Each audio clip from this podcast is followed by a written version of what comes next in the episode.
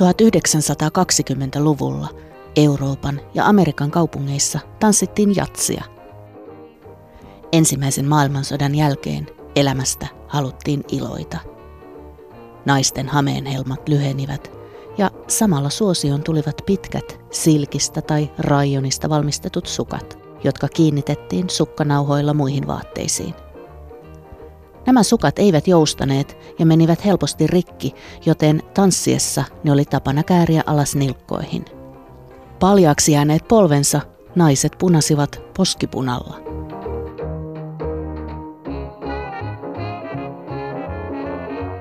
Samoihin aikoihin yhdysvaltalainen kemianteollisuuden yritys DuPont aloitti molekyylikokeet, jotka muuttivat naisten tanssin ja sukkien tulevaisuuden. Vuonna 1935 kemisti Wallace Carothers esitteli kehittämänsä läpikuultavan ohuen, mutta erittäin kestävän muovisäikeen, jonka työnimi oli polyamidi 66. Myyntitarkoituksia varten tämä maailman ensimmäinen keinokuitu sai nimekseen nylon.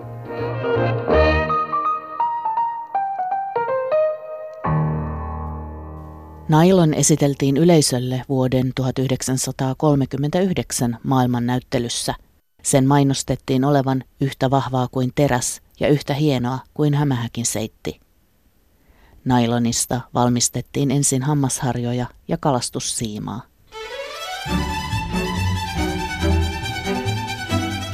Maailman ensimmäiset nailonista kudotut sukat tulivat myyntiin New Yorkissa toukokuussa 1940. Sukkia oli osattu odottaa. Naiset ryntäsivät tavarataloon ja ostivat varastot tyhjiksi saman tien. Nailonin ensimmäisenä markkinavuonna kaupaksi meni 64 miljoonaa sukkaparia.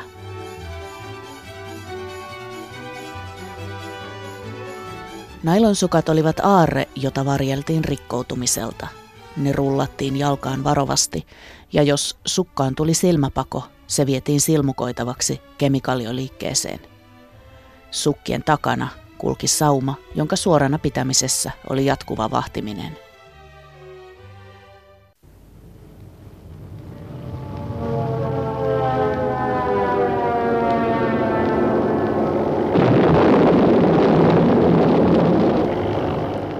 Joulukuussa 1941 Japani hyökkäsi Yhdysvaltain laivastotukikohtaan Pearl Harborissa. Yhdysvallat liittyi toiseen maailmansotaan.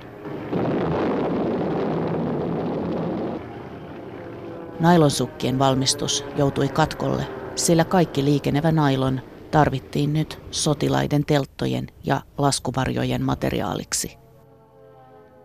Paluuta silkkisukkiin ei pukeutumisessa kuitenkaan enää ollut, joten nailonsukkien puutteessa naiset värjäsivät paljaita sääriään kahvilla ja piirsivät pohkeisiinsa ja takareisiinsa mustan viivan merkiksi sukan saumasta. Mustassa pörssissä oikeat nailonsukat olivat kovaa valuuttaa. Kun sukat sodan jälkeen tulivat uudelleen myyntiin, ne revittiin käsistä sellaisella vimmalla, että tapahtumia on nimitetty nailon mellakoiksi. Tavaratalojen hyllyt kaatuivat väkimassojen vyöryessä sisään, eikä tappeluiltakaan vältytty.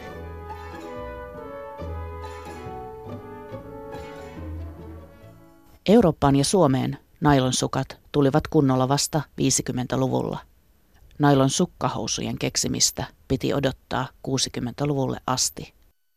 Kirjailija ja historioitsija Kaari Utrio muistaa sukkahousujen tulon.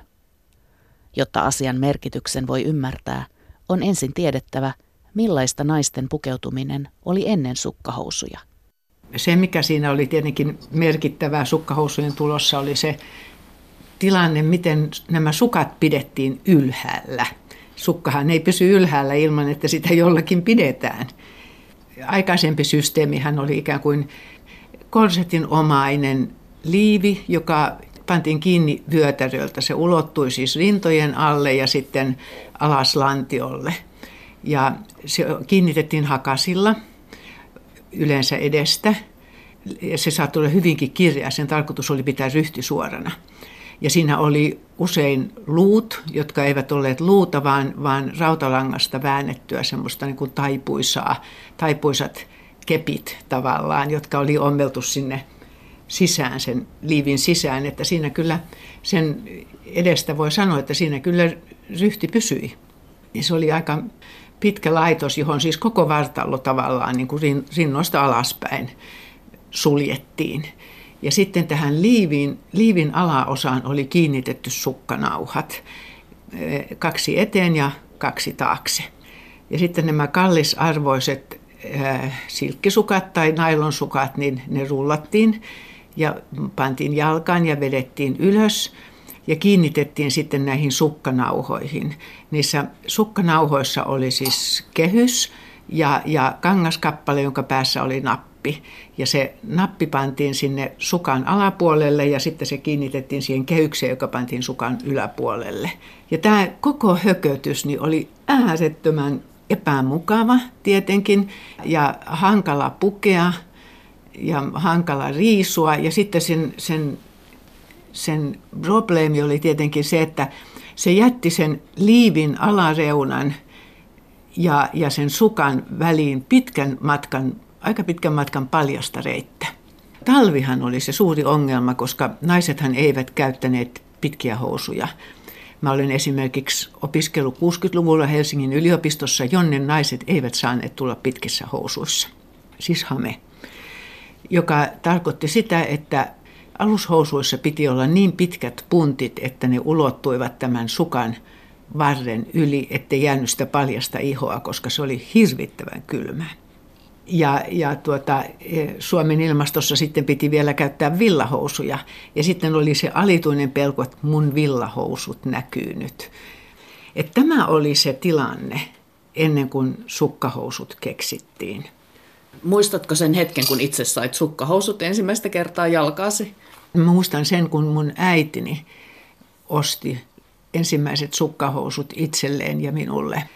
Ja mä muistan, että me yhtä aikaa yhdessä kokeiltiin niitä ja oltiin perinjuurin hämmästyneitä tästä ällistyttävästä mukavuudesta. Ei tarvinnut kuin pikkuhousut alle ja sitten vedettiin nämä sukkahousut tähän päälle. Ja hyvin hämmästyneinä tästä, että voiko tämä olla tottakaan. Ja sen jälkeen hän sitten siirryttiin kokonaan sukkahousuihin, että ne oli kalliita, mutta sitten mieluummin sitten jostain muusta tingittiin kuin sukkahousuista. Niiden käyttäminen tuotti niin tavattoman helppouden ja mukavuuden ja ajan säästön. Ja sehän tarkoitti myöskin sen, että liivit saattoi heittää nurkkaan, ei tarvinnut enää käyttää sitä, sitä panssaria. 60-lukuhan oli tämä, tämä naiselämässä suuri aika ja, ja naisten niin kuin intiimi elämän muutos. Se on se aika, jolloin tuli e-pillerit ja tamponit ja sukkahousut, jotka olivat naisten vapautusliikkeessä todella merkittäviä asioita.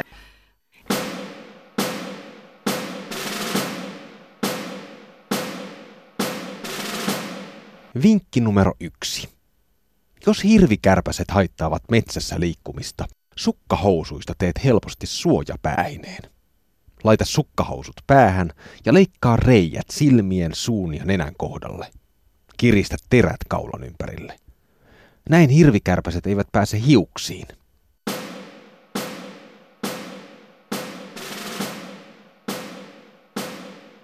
Vinkki 2. Pujota television kaukosäädin sukkahousun lahkeeseen ja ripusta sukkahousut roikkumaan katosta lähelle sohvaa. Näin kaukosäädin ei ole koskaan hukassa.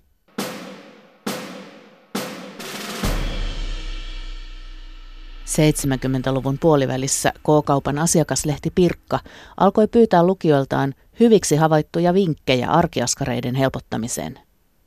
Saapuneita ideoita lehti julkaisi Niksi Pirkka nimisellä palstalla.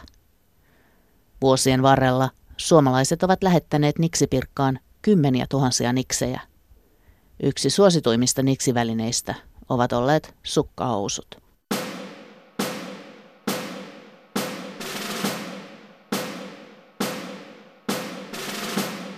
Vinkki numero kolme.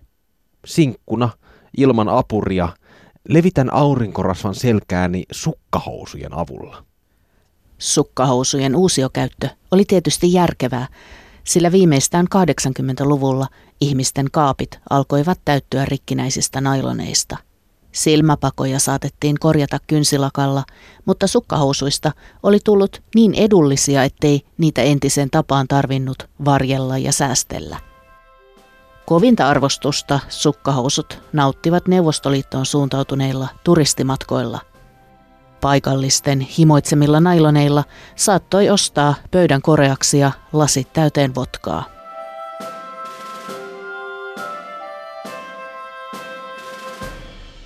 Nailon aloitti keinokuitujen vallankumouksen tekstiiliteollisuudessa. Muovi on jo pitkään ollut vaatteiden valtavirtaa.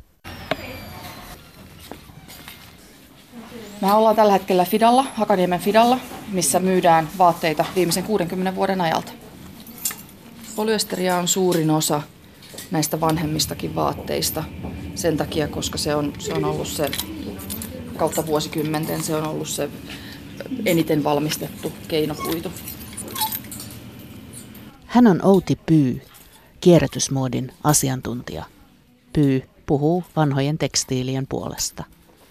Tämä on itse aika konkreettinen hyvä puoli just siinä, että kun täällä myymällä valikoimassa niin on paljon sitä vanhempaa, niin näkee niin kuin sen vertailun tuohon uuteen, että miten niin kuin laatu on muuttunut. Että semmoinen vaate, joka on 40 vuotta tai 60 vuotta vanha, niin ne on edelleen ihan, ihan siis täydestikissä verrattuna sit näihin niin kuin uudempiin. Hyvä esimerkki just noin sukkahousut, että koska siis nailon on, on alun perin kehitetty 30-luvulla ja se oli todella todella kestävää. Ja jos ikinä esimerkiksi kirpparilta me voidaan katsoa tuolta, että löytyykö sieltä niitä, niitä vanhempia 70-luvun sukkahousuja, niin siis ne on aivan siis niin kestävää tavaraa, että ne ei mene rikki ollenkaan. Ja se, ne silmukatkin on tehty sellaisiksi, että, että on olemassa siis patentti purkautumattomalle sukkahousulle että ne vaan sitten kuluu puhki jossain välissä Joo. ja se vaatii siis niin kuin vuosien vuosien käytön. Mielikuva sukkahoususta, että ne aina repee ja hajoaa heti. Niin, no, ne, se, se, se on loistava, loistava esimerkki just tuotteesta, joka on suunniteltu hajoavaksi, koska ne tajus, että, että jos ne tekee vaan niitä tosi hyviä tuotteita, niin ne ei saa silloin naisia ostamaan sitä uudestaan ja uudestaan.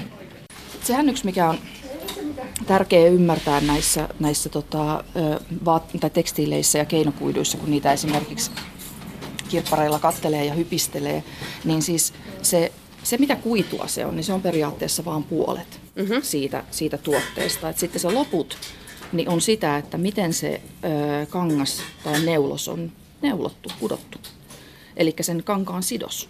Mihin tahansa, siis sidoksia on olemassa tuhansia erilaisia, ja mikä tahansa materiaali pystytään tekemään heikoksi tai kestäväksi sillä sidoksella. Tietenkin riippuen esimerkiksi siitä, että siis kankaan paksuus, se voidaan tehdä saman paksuisesta langasta melkein, mutta siitä voidaan tehdä kaksi-kolme kertaa paksumpaa tai kaksi-kolme kertaa heikompaa, vaan sillä, että mikä se, se millä tavalla se neulotaan tai, tai kudotaan kasaan se kangas. Mutta sitten siinä on tänä päivänä nyt, kun seurataan myöskin noiden eri valmistustekniikoiden ja materiaalien niin kuin sitä ympäristöjalanjälkeä, hiilijalanjälkeä ja vesijalanjälkeä, koska valitettavasti silloin tässä valmistusvolyymissä jo aika paljon merkitystä. Nyt kun meitä on kamalan paljon enemmän täällä maapallolla kuin vielä 70 vuotta sitten ja, ja tuotannot on moninkertaistunut, niin tota, tänä päivänä niin toi, toi nailon on taas jo vähän huonompi vaihtoehto sen takia, koska siitä syntyy ihan valtava määrä ilmastokaasuja jotka on siis kasvihuonekaasuja. Eli se ei siinä mielessä enää ole välttämättä enää se paras mahdollinen vaihtoehto. Mutta se olisi, jos se tehtäisiin kymmenen vuotta kestäväksi tai edes vuoden kestäväksi versus se, että tehdään polyamidista tuote, joka kestää sulla kolme käyttöä. Nykysukkahousut eivät enää ole kokonaan nailonia. Niissä on mukana elastaania, joka tekee sukkahousuista erittäin joustavat ja miellyttävät käyttää. Vaateteollisuus suosii elastaania, koska venyvät vaatteet mahtuvat monenkokoiselle ihmiselle. Outi Pyy penkoo kirpputorin sukkahousulaatikkoa. Nämäkin on siis halpasukkikset voi olla, että nämä ei ole, ei ole siis 10 vuotta vanhat. Tässä on 97 prosenttia polyamidia ja sitten kolme pinnaa elastaania. Joo.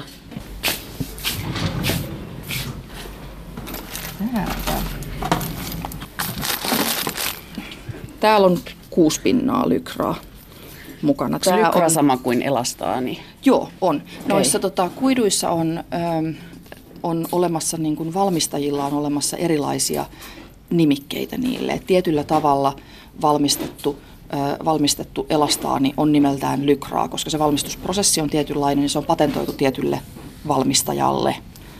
Tämä on, tämä on niin se, että kun ne ei ole kaikki kuohuviiniä, vaan että ne on, osa on champagnea Joo. Niin, tyyppiä niin kuin näin. Elastaani on keinokuitu ja se on, se, se on nyt se, mitä tänä päivänä lisätään koko ajan. Niin kuin tuntuu, että kaikkiin vaatteisiin. Mä just tänä aamuna esimerkiksi tarkistin tarkistin tota, ostamieni sukkahousujen niin kuin ton kuitusisällön. Ja siis siellä oli 15 prosenttia elastaa niin siellä sukkahousussa mukana, joka olisi muuten ollut siis ennen 100 prosenttista polyoamidia. Se on tosi huono juttu, koska jos nämä vaatteet olisi edelleen 100 prosenttista polyamidia tai 100 prosenttista polyesteriä tai 100 prosenttista puuvillaa tai viskoosia tai mikä tahansa, mutta se olisi 100 pinnasta, niin, tota, niin niitä pystyttäisiin kierrättämään, kuitukierrättämään ihan eri tavalla. Mutta nyt kun se elastaani on laitettu sinne mukaan, niin siitä tulee melkein kaikista meidän tekstiileistä tänä päivänä, niin niistä, niistä on tullut sekoitekuituja. Ja sä et pysty esimerkiksi mekaanisesti niin, niin uudelleen käyttämään niitä vaatteita, koska siis se elastaani sotkee siellä seassa niin paljon. Mutta jos haluaa kestäviä sukkahousuja, niin kannattaa ostaa tämmöisiä vanhoja. Joo, vai mitä? Joo, ja sitten kannattaa, itse, itse asiassa hei muuten vinkki vinkkiläinen, niin tota, jos haluaa ostaa kestäviä sukkahousuja, mutta ei löydä niitä niin kuin sieltä kirpparilta, niin ostakaa niitä sukkahousuja, mitä noi tanssijat käyttää. Tämä on tämmöinen, että et jos menee, niin kuin, näitä on olemassa näitä tämmöisiä tanssitarvikemyymälöitä ja tämmöisiä, mm. niin siis siellä on sukkahousuja. Ne tehdään mm. paljon paksummiksi, ne tehdään oikeasti kestään toimintaa. Seamless nylon. Sim, Free nylon. Mm. Tää, tää, se ihanaa, kun jotenkin niissä niin kuin alun perin, kun niissä oli ne saumat siellä Joo. takana, niin nehän laitettiin sinne siis sen takia, koska silloin noin neulontakoneet ei ollut, tota, se malli ei ollut kehittynyt Joo. samanlaiseksi, mutta niin kuin itse asiassa nämä on muotoon neulotut. Eli jos me avataan tämä paketti, Joo. Miten seitin ohuet? Ei kun nimenomaan siis nämä alkuperäiset, kato kun siis edelleen nailon on todella, todella kestävä, kulutusta kestävä, kestävä tota, kuitu. Miltä ajalta nämä on? Nämä on todennäköisesti 60-luvulta. Niin siis huomaatko, miten tämä sukkahousun malli muistuttaa jalkaa? Kyllä. Tämä on aivan exact jalan malliin neulottu sillä Joo. tavalla. Täällä on siis tehty silmukkakavennukset. Okei. Okay. Ja, ja tota, ne, jotka ymmärtää neulomisesta jotain, niin Joo. tietää, mistä mä puhun. Ja siis tämä ei ole sellainen niin kuin pieni mytty, vaan täältä avautuu tämmöinen niin kuin ihan jalkojen kokonen. Hmm. Näissä ei ollut tota, silloin aikanaan, niin näissä, näissä, näihin paketteihin ei edes välttämättä merkitty mitään Denier-lukuja, koska ei silloin tarvittu niitä. Joo. Nämä, on, nämä on, niin kuin, ne oli kestäviä ihan sellaisenaan. Et tähän aikaan niin nämä tuotteet, jos näitä olisi valmistettu niin huonosti, niin asiakkaat ei olisi ostanut niitä. Mitäs tämmöiset maksaa nykyään kirpparilla? No näiden hinta taitaa nyt olla euroja 50. Että Halpaa. Me, nämä on todella, todella edulliset Joo. mielestä. Et sen takia näitä niin oikeasti kannattaa etsiä näitä alkuperäisiä vanhoja paketteja. Niin tota, nämä on ihan siis todella hienoja. Näitä, kun, tota, näitä yleensä kirppareilta niin enimmäkseen nostaa siis tämmöiset niin vintage-vaateharrastajat, koska he ymmärtää noiden ton laadun päälle ja he nimenomaan niin kuin etsimällä hakee niitä oikein, kun on semmoisia aarte, arjen aarteita, mitä löytyy. Niinpä, ja nehän loppuu jossain vaiheessa. Sepä se, se nimenomaan ne todellakin loppuu jossain vaiheessa, että sen takia kannattaisi hamstraa. Hmm.